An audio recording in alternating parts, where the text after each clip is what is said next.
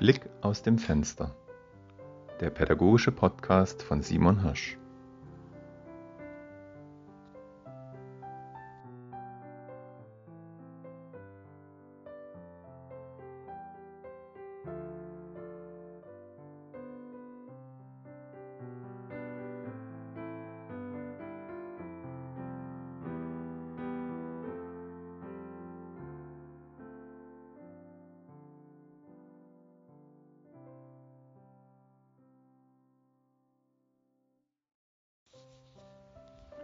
Das Ziel. Das, Ziel. das Ziel taucht so häufig auf in der pädagogischen Arbeit, hm, angefangen von der Vorbereitung, natürlich vom Lehrplan aus gesehen, in dem die Lernziele beschrieben sind, aber auch eben für den Stoffverteilungsplan, in dem ich Ziele aufschreibe, was die Kinder am Ende einer Unterrichtseinheit können sollten und natürlich meine Unterrichtsziele, die ich dann für die jeweilige Stunde habe. Also es wimmelt nur so von Zielen und ähm, ich als Lehrer bin normalerweise zielgerichtet, dass ich wirklich nicht einfach so drauf los unterrichte, sondern dass ich mit einem bestimmten Ziel an die Stunde rangehe. Und ich habe es mir zur Angewohnheit gemacht, zumindest im Fachunterricht, die Ziele, die ich für die Stunde habe und den Plan bis dorthin, den Kindern zu vermitteln am Anfang der Stunde. Das ist an vielen Schulen ist es gang und gäbe, also eine sogenannte Zielorientierung zu machen.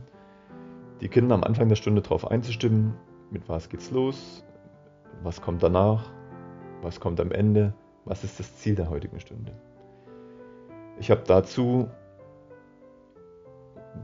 DIN A4-Blätter erstellt mit Symbolen drauf und einem entsprechenden Wort habe das ähm, mit einem farbigen Papier unterlegt und laminiert und hänge das am Anfang der Stunde, bevor die Kinder schon kommen, hängt das an der Tafel.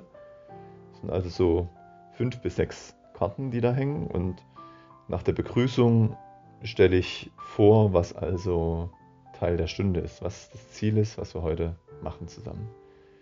Das ist jetzt zum Beispiel im Englischunterricht wäre das zuerst die, die Begrüßung, dass ähm, die Vorstellung, die jedes Kind macht, ein Words-Test, ein Dialog, den wir zusammen machen, Arbeit im Writing Book, danach ein Teil Free Work, zum Schluss neue Words und ganz zum Schluss ein Spiel.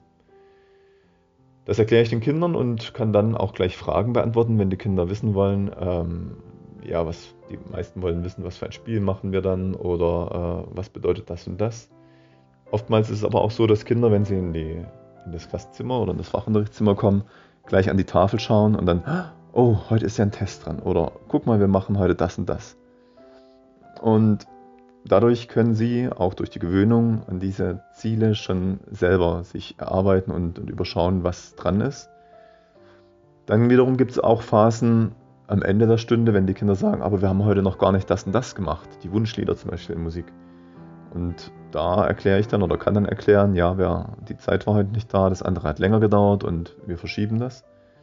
Also die Kinder halten sich schon selber dran und, und können nach einem erledigten Teil auch selber sehen, was jetzt als nächstes dran ist.